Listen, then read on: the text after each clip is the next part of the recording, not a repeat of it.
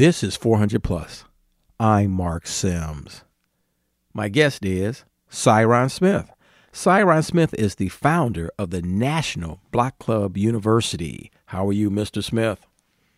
Well, Mark, every day, man, it's grateful and a blessing to be in the land of the living doing the work. So um, I appreciate you and uh, all the years of us working together. Now, you're always good, good guest, good company, which is always good. Now, Cyron Smith, you are an organizer, a organizer, and organizer. Okay. Uh, why you uh why you organizing, man? Well, well, I, I, if we can add, I'm a strategist and organizer because I do think they bring something different to the table. Um, the organizing part is just going out there, engaging people, and lining them up for whatever the mission is. Whereas the strategist to me is the thinker that thinks outside the box and um, you know anticipates where the uh, adverse energy will come from to mitigate it. So I think I do both of those. So I'm a strategist and organizer, Mark. Oh, okay, now who do you organize and what's the point? What, what are we trying? What are we doing here, Cyron Smith? You trying to change the world, save the children? Oh yeah, we definitely think we can change the world, no doubt about it. Uh, and it's all about what's been done to Black people and African people, and um, what we continue to see when we see the murders happening across urban America. And we feel like we right there where we're going to see this mitigation of that because Black people will be assuming their rightful place and they would know the right formation to get in, so we can execute uh, seamlessly, you know, without that much stress. But Cyron Smith, uh, your National Block Club University, uh, are you really making an impact? Seriously, are you really making an impact? So that question is one that uh, I will push back and challenge you on because there's 86,400 seconds every day. Uh, suicide is real, and all it takes is a couple of seconds for someone to end their life. And so when people ask that question, are you having impact? uh, are you saying that a person that you're able to talk out of pulling the trigger, uh, that those couple of seconds don't matter? That's a life changing impact, but it's not going to make the news. It's not going to be on TV. So, what I love to answer to that question when people ask that question is as long as you're a positive, constructive, caring person, you're having impact in this society. Now, what I do is at a different level than that, but uh, anyone that's positive, that's constructive, and trying to help other people, you're having impact. Don't let the grant seekers tell you otherwise. They want the numbers and all yeah, that. But stuff. let me That's ask the question again. I do a little podcast, I, and, and I don't have. Right now, I only got six hundred some. I don't have seven hundred followers on Twitter, so I know I'm not making a huge impact. See, but I are, disagree. But, are but I'm saying, let's say it again. Are, is the time, National Mark? Block Club University? All I mean, we're, we're friends, so this is fun. Are you really making an impact? Just answer the question. Are you making an impact? Hell yeah. So now what? I said, but, hell but, yeah. what is but what does that what does that mean? I mean, I mean seriously, because like I said, I'm a talker. I you talk on a podcast. describe it, Mark.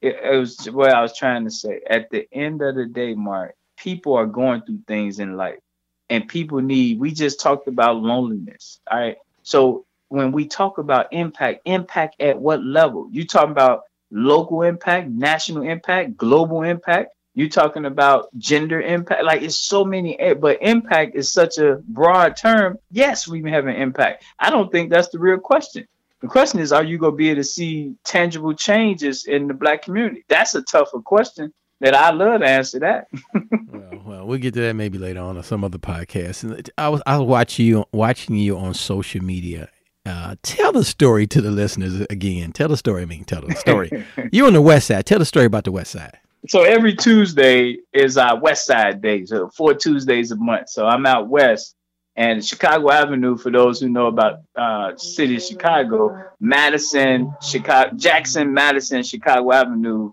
is uh, is historic on the west side of Chicago.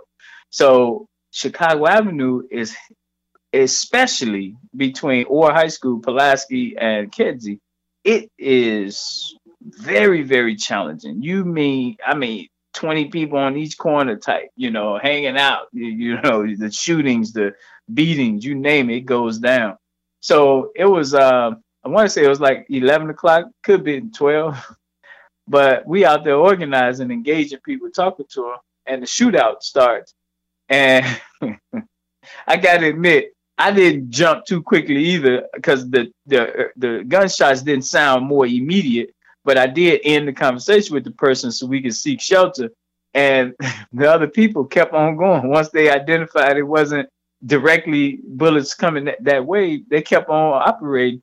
And we saw the car backing up our way. That's when we said, okay, it's time to move on because whether that car is the shooter car or not, the people shooting at that car could be running behind them. So that's when we moved on.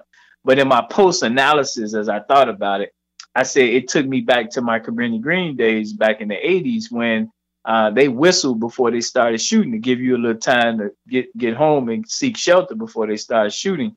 And then when they started shooting, people went on with their day because they knew where they were shooting at. So that was over there, not over here. So it just took me back 30 years ago. That's all. But but the thing about it, is, people, you were saying, as I remember your, your, your dissertation, that people are so used to the drama, it didn't really. They was like, okay, we see this every day. Big deal. They shooting. My guy was on his porch. He was he was talking. the shooting happened. He looked, saw it wasn't coming at him. He kept on laughing and joking. I said, "Well, he ain't worried. Let me not be worried." so, so it's really sad. It ain't. It's not funny. It's sad. But you know, black people, I experienced. We had to laugh and keep from crying anyway. So that's what it boiled down to. Well, whether you're in see Chicago, you know, a suburb or a rural area, uh, you know, uh, there's going to be some issues, especially if you have lower income people, no matter who they are. Uh, um, how, eh, so Cyron Smith, man, I, I always love to ask the question because eh, I'm obsessed with it. Do you think we're going to see, when will we see a dramatic reduction in crime here in the uh, city of Chicago? By, by Labor Day this year. By Labor Day this year. And what is what? Okay, what do you, how do you, how do you uh what do you assess or what do you mean by? I know what I mean by a dramatic reduction. What do you mean by dramatic reduction? Well, I, I mean I don't count the numbers, but this, I put to you this way: right now, there's no response to the powder keg in 20 black zip codes in Chicago. We have literally ticking time bombs in our people that can go from zero to 10 at any moment. All right. So therefore, we can anticipate and expect bloodbath, right?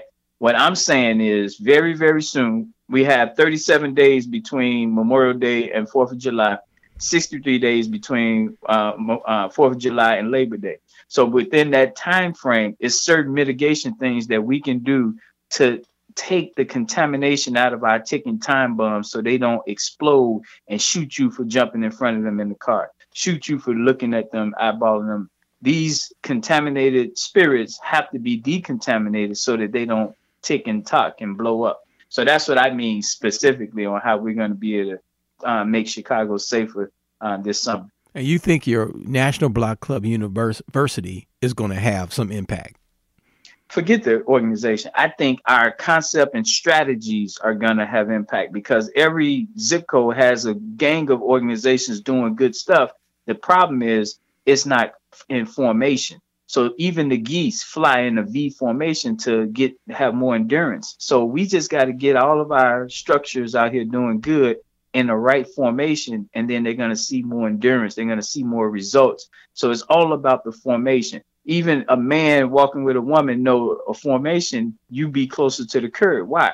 Because you can protect that woman better you have more flexibility if a threat comes and, and you got more power being on the outside. So we just got to get Black Chicago in the right formation and things are going to be way, way safer and better. Uh, Smith, thanks for being on the program. I can't thank you enough as always.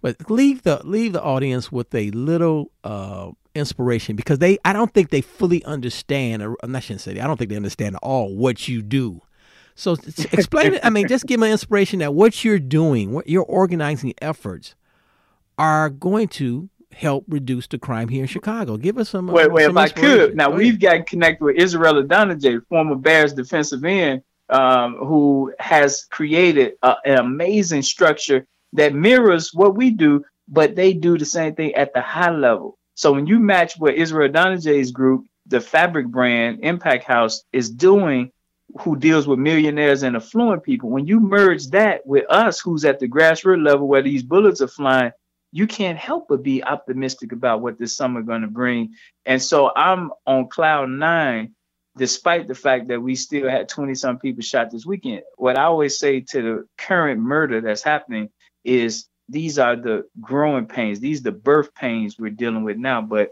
when when this baby is born, it's gonna be a joyous life. So we're going through this now. We've been going through it. These pains are just temporary. We're gonna get to a better place uh, in the next 90 days in Chicago.